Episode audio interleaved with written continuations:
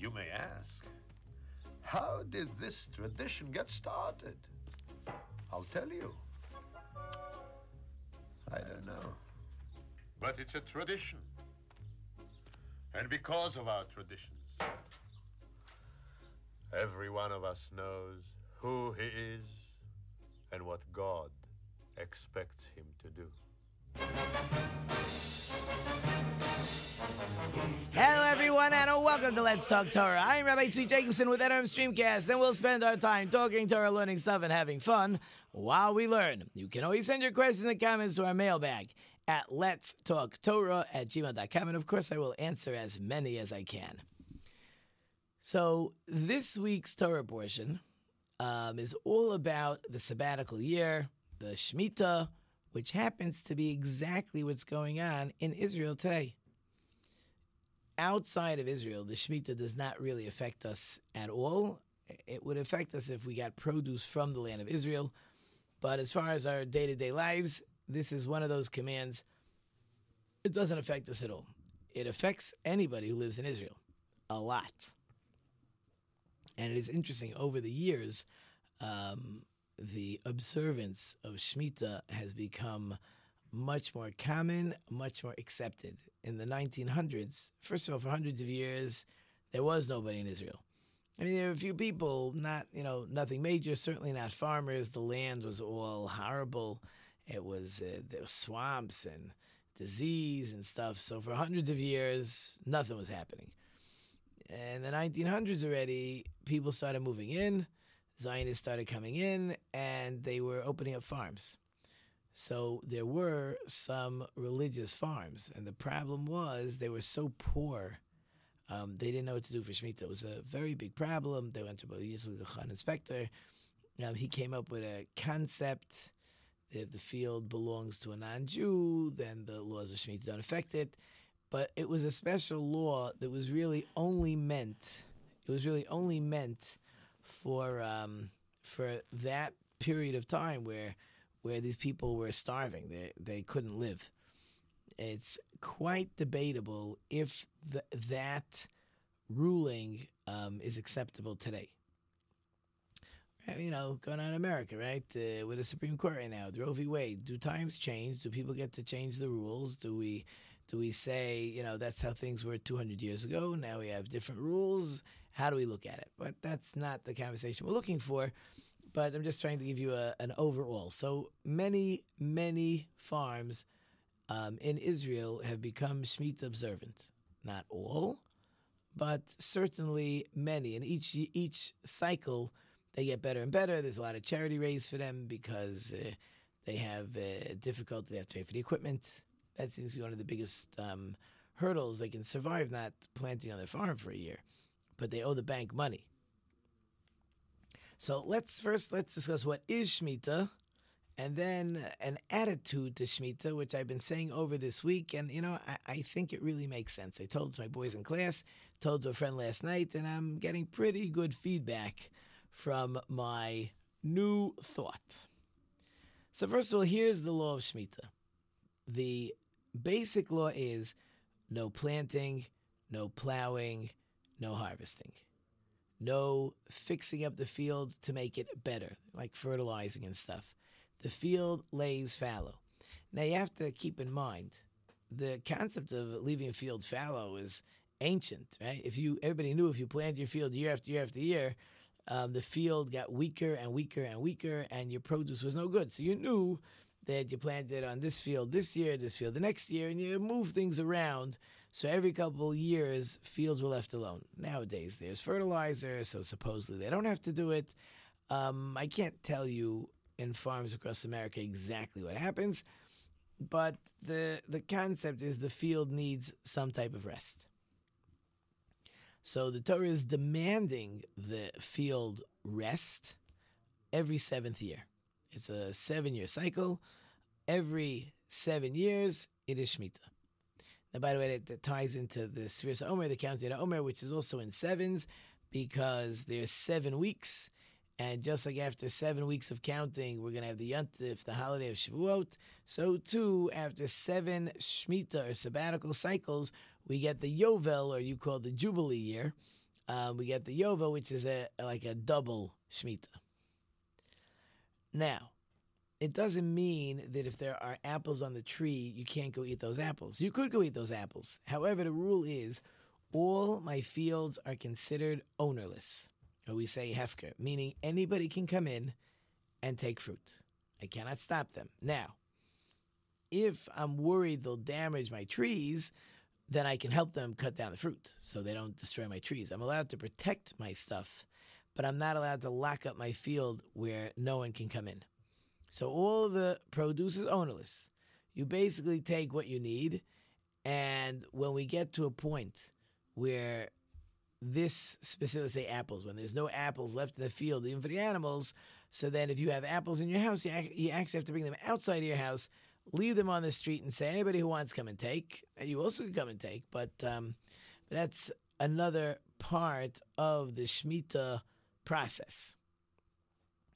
What's fascinating is the Torah promises you if you plan on keeping the Shemitah, then in the sixth year, your crops will be double and sometimes even triple because I, I planted in the sixth year, I harvested, I now have the seventh year. The problem is that it's the eighth year I have a problem because since I didn't plant in the Shemitah year, what am I eating the following year? So that's where the problem becomes. When there's a Jubilee, then there's two years in a row that I'm behind on my planting season.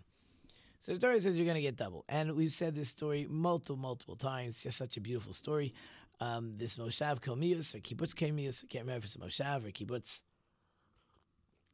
And I believe the story's in the 50s where they told the government, we are not planting during Shemitah.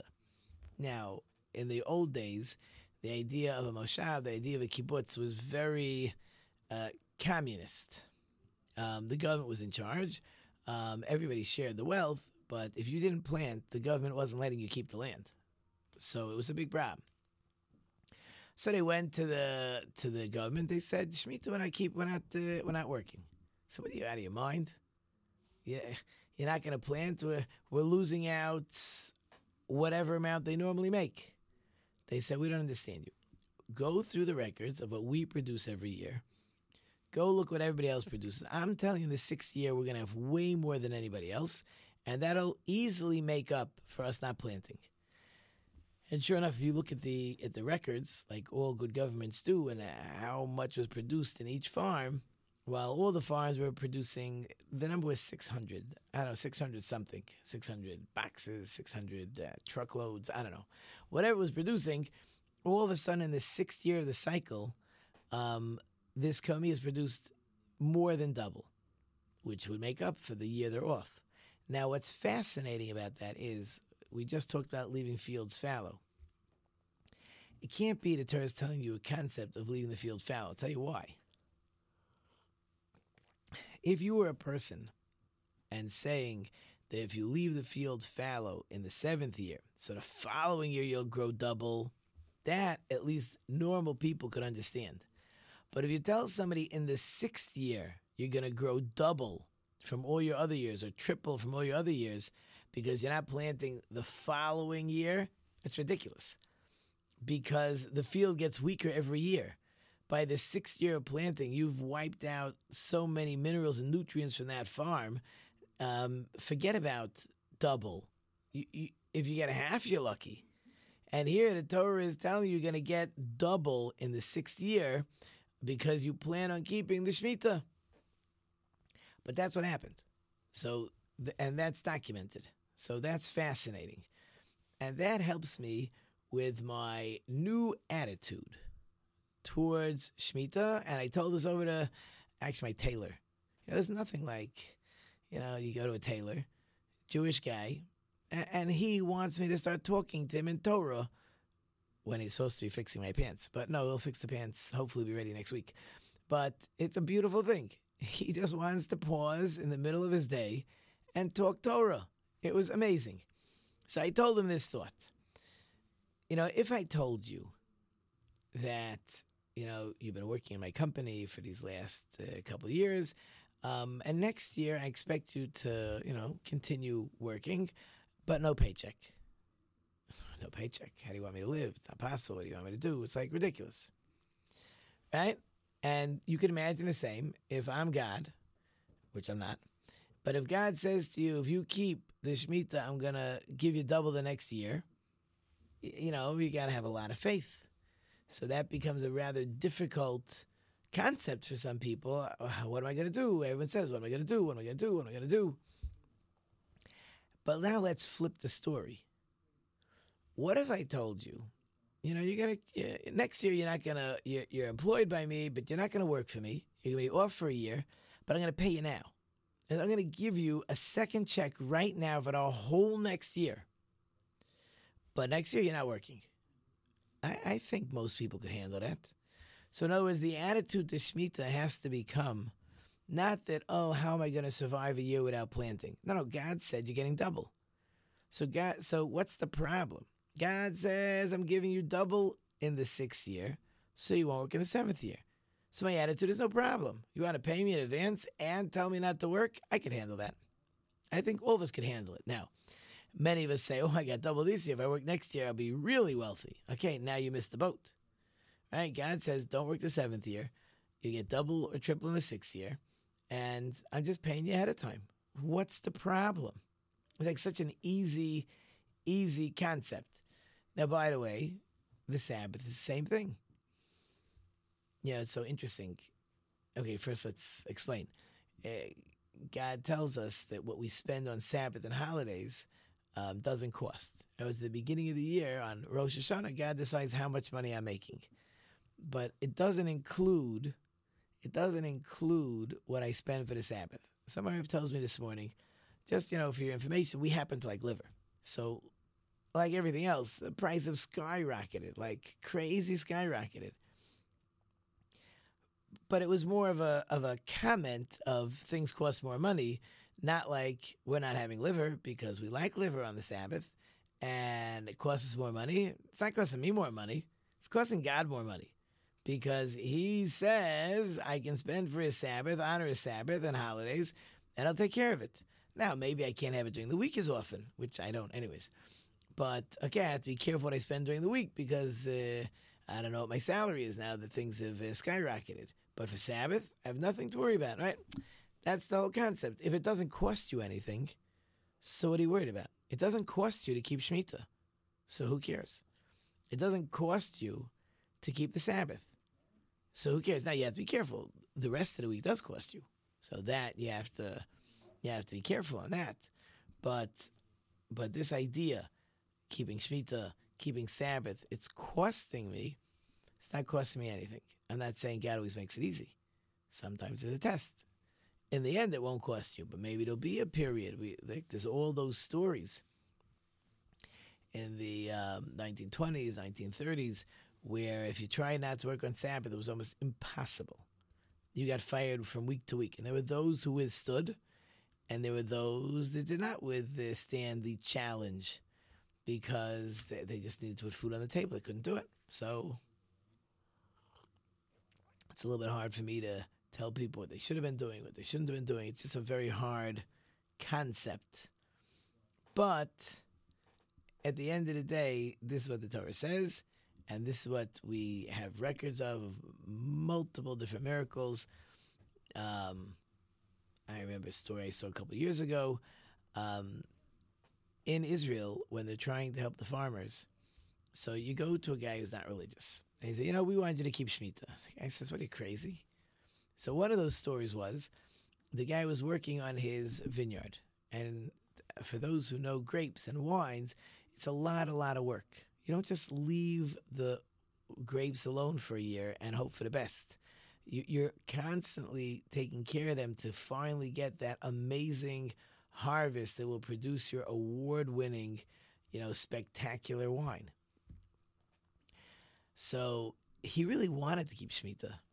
He understood the concept. He understood it was important, but he didn't know what to do with his with his grapes. Like I've been working for years to create these amazing vines, and now you tell me to throw it in the garbage?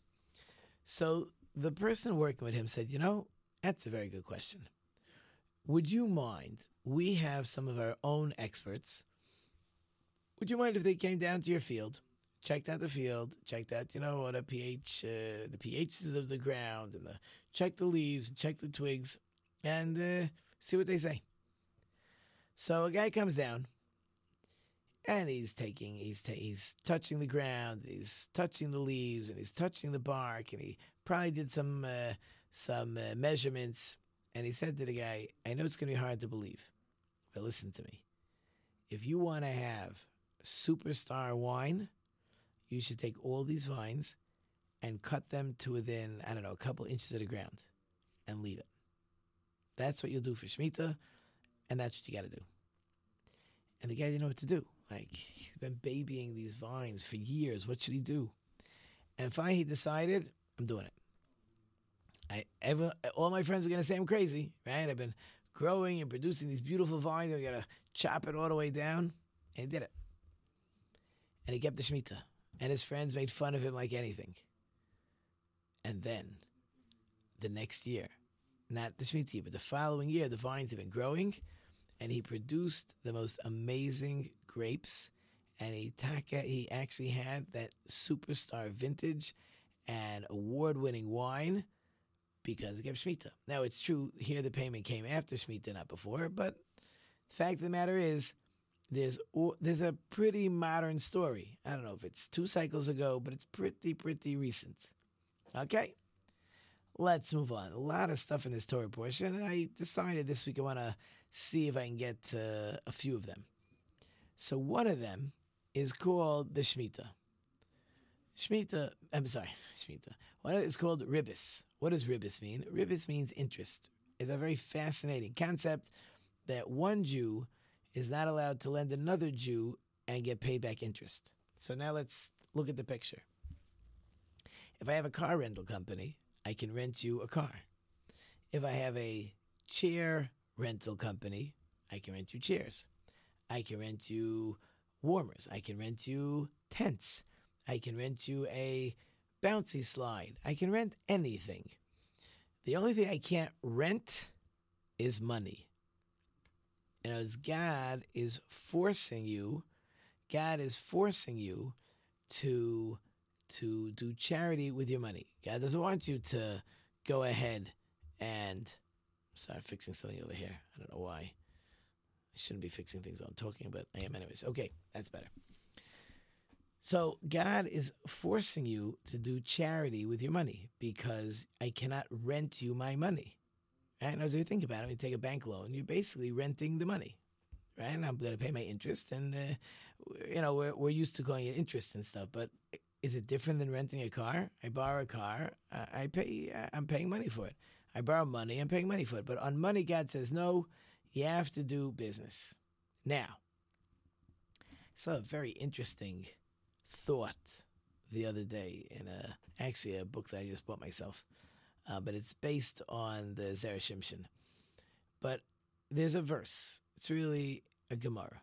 The Gemara says that Hashem, the Talmud, I'm sorry, Hashem lends to those who give charity. So Hashem lends me if I give charity. Sounds like if I give charity, right?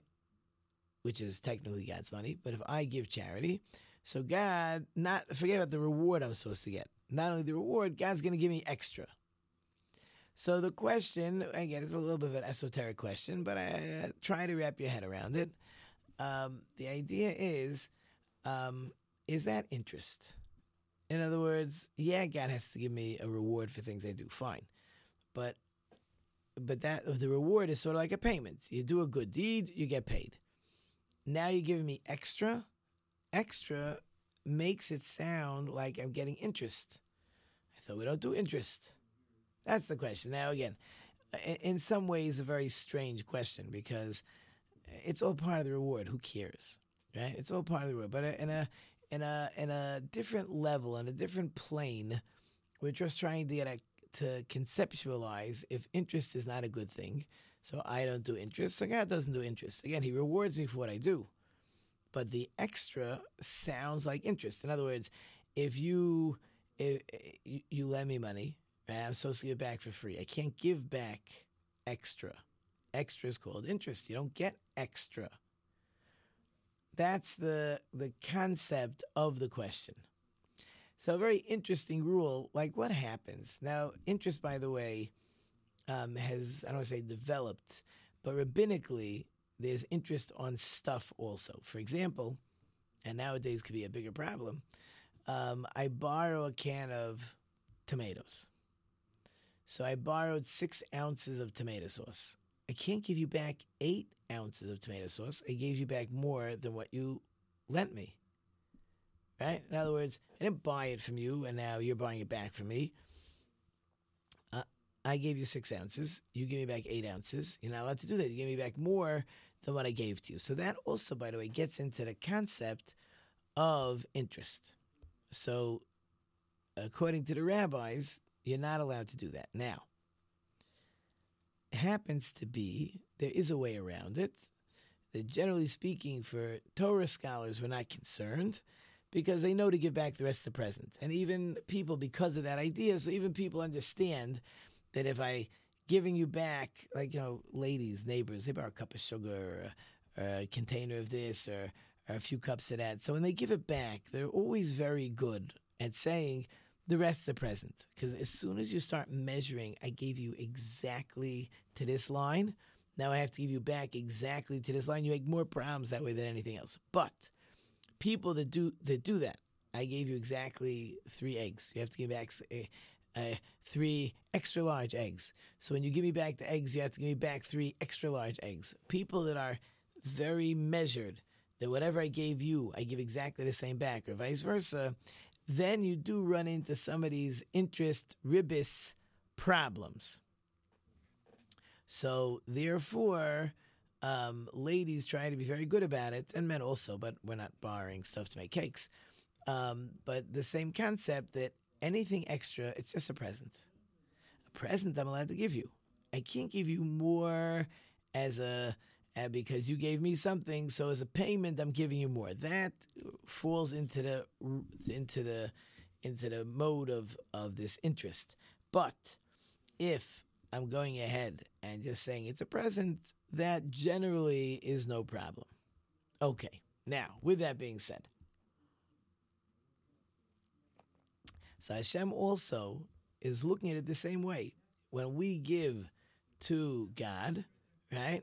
It's not a it's not a loan, right? Not expecting payment. When we have a relationship with God, now it's this idea to go to somebody in the street and borrow six ounces and pay back eight ounces. You don't know this person. Why are you giving a present?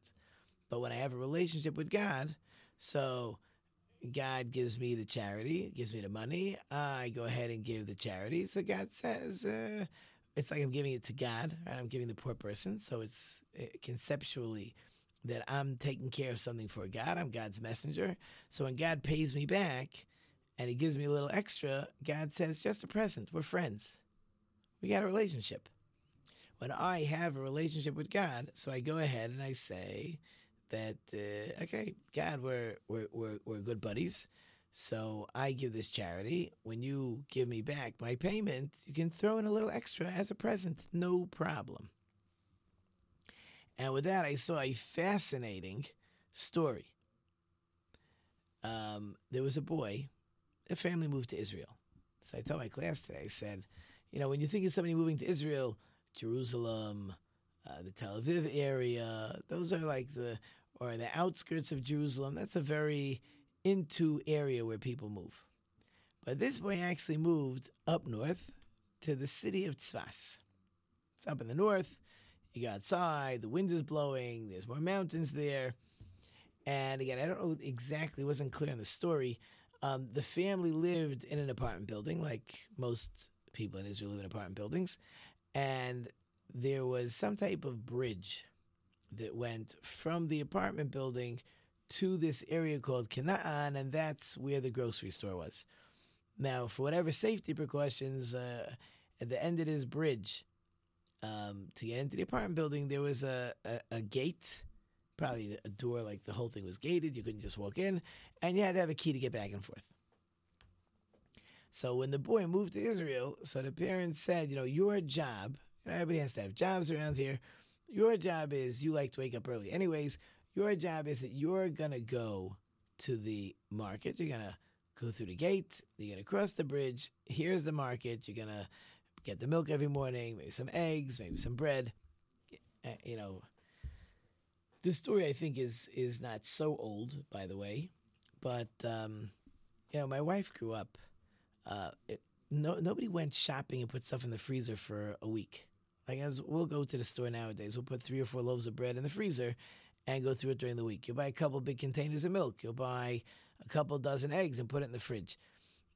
When she grew up, every morning, her father, on the way back from synagogue, would stop in and get a loaf of bread, a container of milk, and maybe eggs, and maybe cottage cheese. As whatever the morning's breakfast and maybe lunch was, he bought on the way home by the corner. I mean, they weren't really grocery stores. They were in those days. There were holes in the wall. Nowadays, everybody needs big grocery stores, but that was very, very normal and common. So this boy's job is every day he's going to go and and get the stuff in the grocery store. No problem. Very responsible boy. He's doing this for weeks, months. And he has, he's just holding one key. One day, for one strange reason, the mother says, um, you know, take my keyring. Now, but be very careful because all these keys are very important to us. I need all these keys. If you lose these keys, it's going to make a lot of problems. Just replacing the locks, replacing the keys and there's a wallet attached to it. So please be careful. You know, when you have to say to somebody a bunch of times, please be careful, probably you shouldn't be giving them the keys. But okay, fine. That's debatable. In any, in any case, the boy you know, being very careful and he, he takes the key and he unlocks the gate and he walks across the bridge and he makes sure the key's in his pocket with the wallet and he checks, no problem. And he goes and buys all the groceries and he goes back and he gets back to the gate and he reaches into his pocket to get the keys and sure enough, there's no keys in his pocket. And he's like be- beside himself, like, oh man, my mother warned me and she told me I must be careful and I can't lose the keys and they're so important. And here I went and lost the keys. And he retraces his steps and he's looking in the bridge and he goes back to the store. He can't find him. Can't find him. What's supposed to do? And we'll have to get back to this story to see exactly what happened because the music is playing and we wouldn't want to go overtime. So I hope you enjoyed it short and sweet as always. Thank you, of course, to wonderful sponsors and listeners. You know, I can't do it without you. Thank you to our production team. We have David, Cisco, and Andy in the back. I have blessed on Food for Thought. Until next time, I am Rabbi Tzvi Jacobson. You've been listening to Adam Streamcast. And until next time, don't forget to think about it.